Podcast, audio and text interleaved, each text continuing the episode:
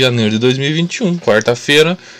Vamos dar aquele nosso confere básico do que teve de mais legal interessante nas áreas da ciência e tecnologia. Eu acabei de chegar em casa de uma sessão aí de umas 5, 6 horas de tatuagem. Tô sentindo dor demais, mas vamos aí, né, galera?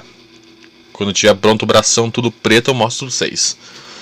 Para começar, cientistas estudam como o fogo pega fogo no espaço. Eles fizeram aí compostos de plexiglass e tacaram fogo em gravidade zero.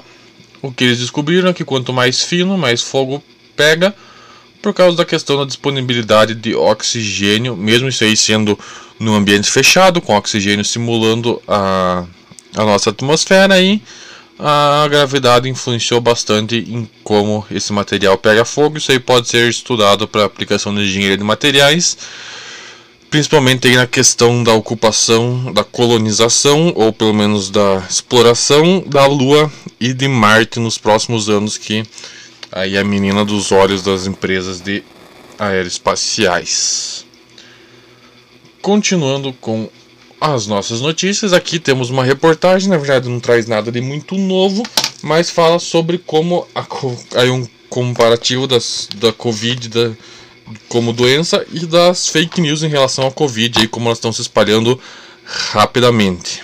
Aí fala muito da desinformação e toca num ponto que eu já falei aqui algumas vezes do porquê que o pessoal gosta tanto aí de teoria da conspiração relacionada ao 5G com Covid, principalmente por causa aí do de como os aí os governos têm mantido quieto aí meio em sigilo a questão do 5G, tanto do 5G quanto das vacinas de Covid, né? Principalmente a gente viu aí na da Coronavac que o governo chinês não revelou muita coisa e o 5G aí tá tendo muita disputa e tudo mais entre governos, então aí meio que criou um terreno propício para divulgação de fake news. Mais Covid-19 foi lançado um aplicativo, é, tem web, tem mobile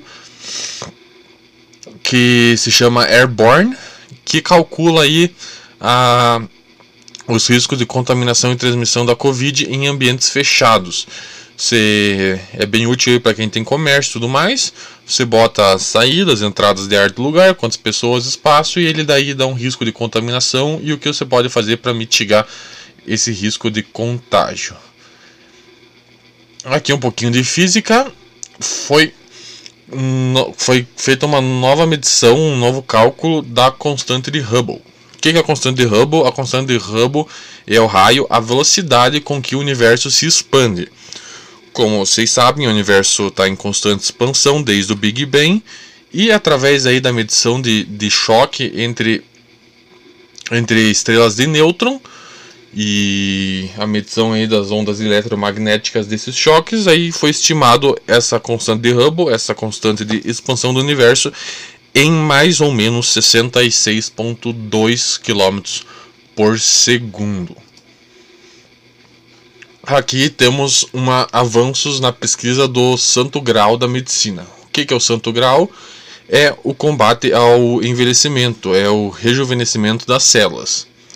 Como é que isso aí funciona? Funciona principalmente nos telômeros dos cromossomos. Para quem lembra aí das aulas de biologia do ensino médio, os telômeros do cromossomo são as pontinhas, que são as regiões, as pontas dos cromossomos, que são as regiões protetivas de cada cromossomo.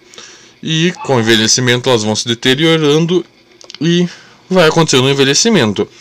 O que aconteceu? Aconteceu uns estudos de tratamento de câmeras hiperbáricas de oxigênio botar a galera nas câmeras atuchada de oxigênio e teve uma reversão aí de até 30 e até 30, na verdade, sequer foi reversão do, do, do, encurtamento dos telômeros. Teve um aumento dos telômeros de até 38%. Então é um rejuvenescimento de fato. Aí diz né, que as pesquisas vão continuar e tudo mais, mas foram estudos com cobaias humanas extremamente bem sucedidos. Aqui nós temos uma coisinha bem interessante que eu achei mais da biologia, que um modelo matemático tenta explicar e prever a arquitetura de cupinzeiros, de, né, de ninho de cupim, aquelas bolotas que a gente vê, aquelas coisas gigantes. Elas são extremamente complexas por dentro, eles têm rampas de acesso, tem conexão entre andares, tem rampa tipo de shopping, rampa circular, sabe? Para chegar de um, do que cruza todos os andares do cupinzeiro. E aí então os pesquisadores estão descobrindo um modelo matemático que explica aí como é que se formam esses cupinzeiros e consegue até prever como é que vai ser a formação de um cupinzeiro. Isso aí também ajuda a, a, a entender a inteligência de enxame, que os cientistas chamam, que é quando os bichos se conformam, se comportam tipo como um fluido único, né? Num, cada cupim por si só não tem ali a, a inteligência de, de de atuar na construção do cupinzeiro, eles todos atuam como uma grande massa única e esse modelo matemático pode explicar, pode trazer aí um insight sobre essa inteligência chamada inteligência de enxame.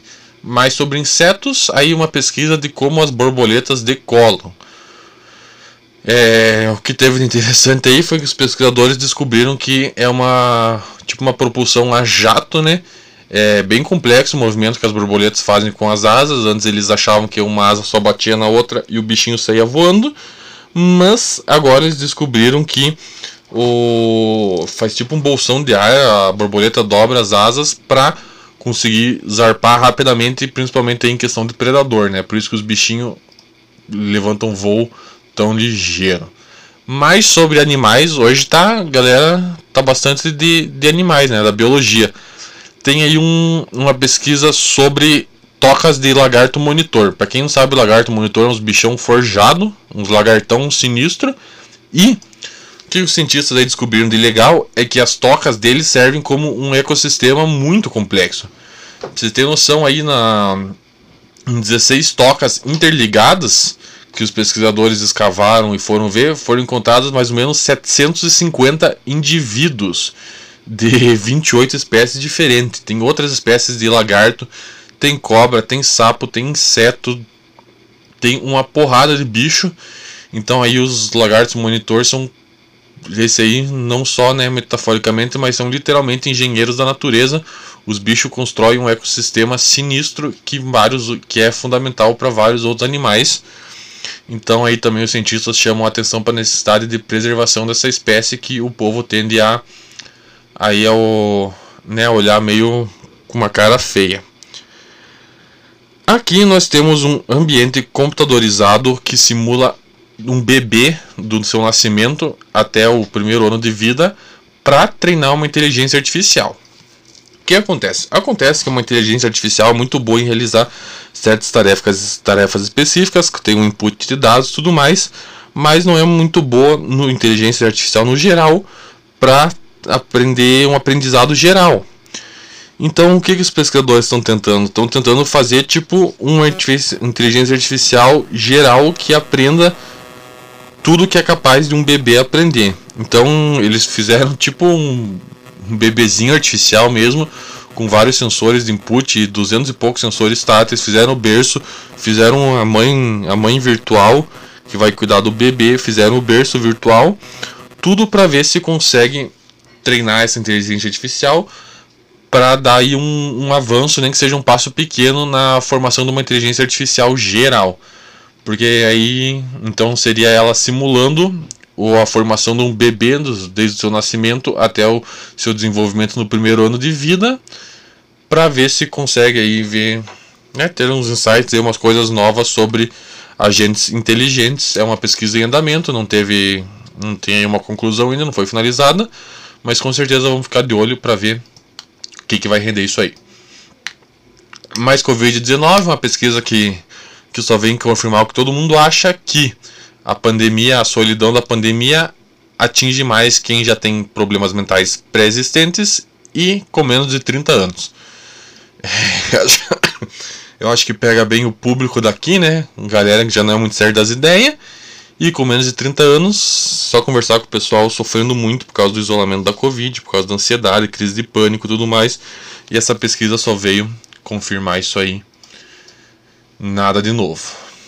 Mais Covid, agora uma pesquisa que me deixou, eu confesso, meio puto, que é que o swab, feito para detectar a Covid, o, o enfiado lá dentro do nariz, E a coleta, o exame por coleta de saliva tem a mesma eficácia e o mesmo resultado. O que acontece? Acontece que os, os microbiólogos aí e pesquisadores do Instituto McGill descobriram que as pesquisas anteriores estavam tudo erradas e os caras não, não faziam a coleta direito, não usavam um modelo matemático direito e que se fizer um negócio certinho, como eles alegam terem feitos, ah, o resultado é o mesmo, então não tem motivo para o suave, porque isso é bom porque o, o exame só com a saliva pode ser feito por pessoal que não é especializado e é muito mais fácil em quem tem aí pessoas com criança, né, especialmente, gente que tem problemas de, de contato com outras pessoas tudo mais. Bebê, criança, é muito mais fácil só colher a saliva muito mais rápido. Então, tomara que isso aí seja aplicado logo porque aquele swab é uma coisa miserável demais. Mais Covid. Aqui, esse aqui eu não vou falar muito porque vale a pena ler é um artigo da Cinet sobre a caça para as origens da Covid e a teoria do vazamento de laboratório. Como a gente falou aqui há alguns dias, o pessoal da Organização Mundial de Saúde está indo para Wuhan tentar descobrir o que aconteceu, né, qual que é a origem, e, esse, eles trabalham algumas hipóteses e esse artigo vai falar isso. Ele fala do que tem a teoria do, de ter sido do morcego, querem descobrir qual espécie teria sido.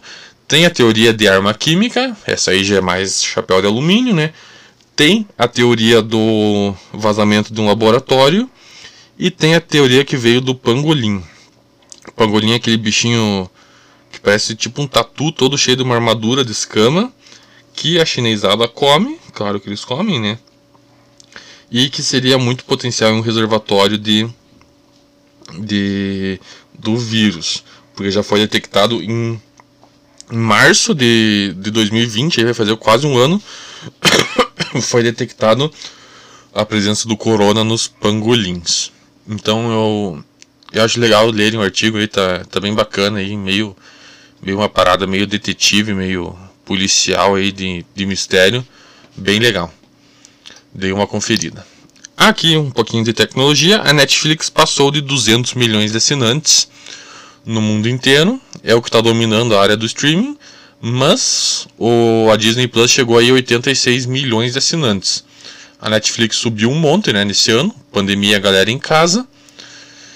As ações deram um pulo enorme depois dessa divulgação dos 200 milhões de, de, de assinantes. Subiu 11% de um dia para o outro.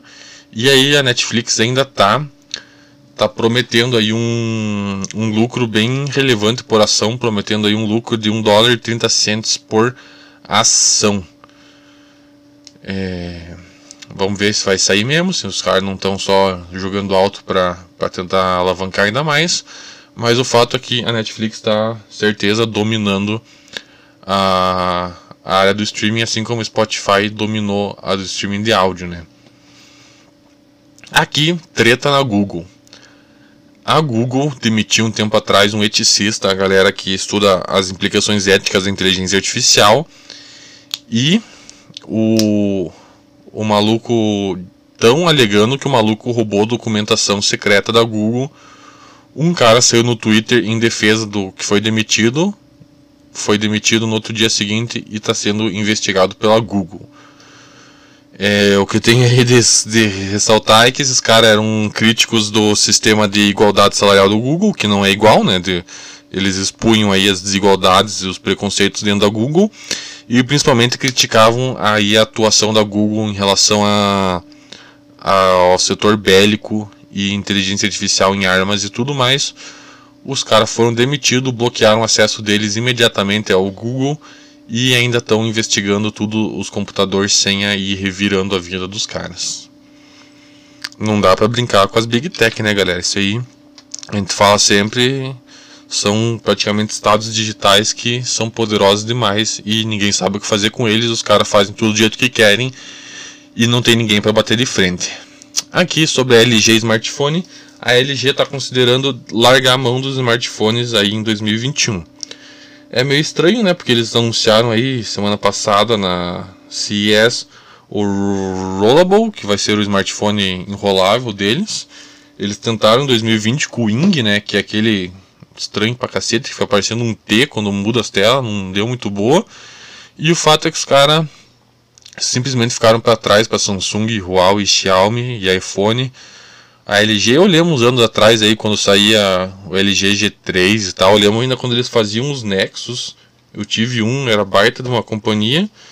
E daí os caras com o passar dos anos foram meio que se perdendo aí, tentaram fazer G7 e o G8 com duas telas, aqueles V V40, V50, não sei o que, para ser flagship, mas nunca engrenou muito, a galera acaba indo para Samsung, Xiaomi, Huawei, os OnePlus e iPhone, né? Então, aí a, a LG está considerando desistir dos smartphones.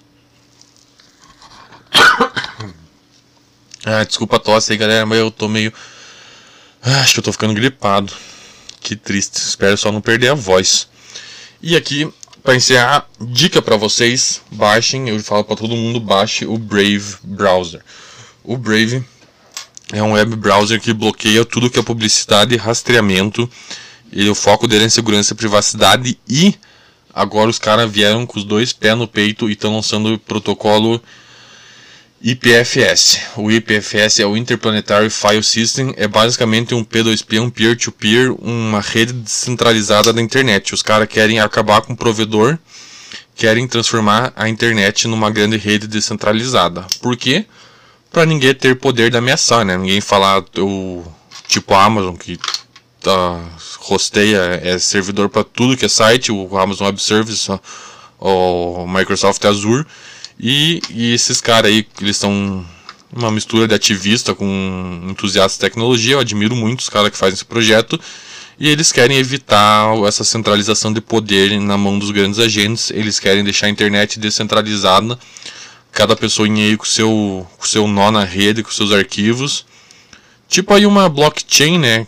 Totalmente descentralizado e muito mais seguro e muito mais privado com esse protocolo novo aí. Vamos ver o que vai acontecer se alguns anos aí vai superar o HTTP. Mas por exemplo, se usar o web browser aí na Tailândia, na China, que tem uma porrada de site bloqueado, você consegue acessar qualquer site de qualquer lugar, mesmo que no teu país seja bloqueado, porque você não vai estar tá navegando pelo protocolo HTTP, vai estar tá navegando pelo seu novo protocolo deles. Então esse aí é Fight the Power, guerra contra os oligarcas da Big Tech. Vamos apoiar esse projeto aí, vamos baixar é, comunicador que, que deleta mensagem de servidor, vamos usar Brave, vamos usar Torrent e vamos manter a privacidade, vamos ficar escondido, galera, porque o que os caras puderem de pegar teus dados e vender para te ferrar no futuro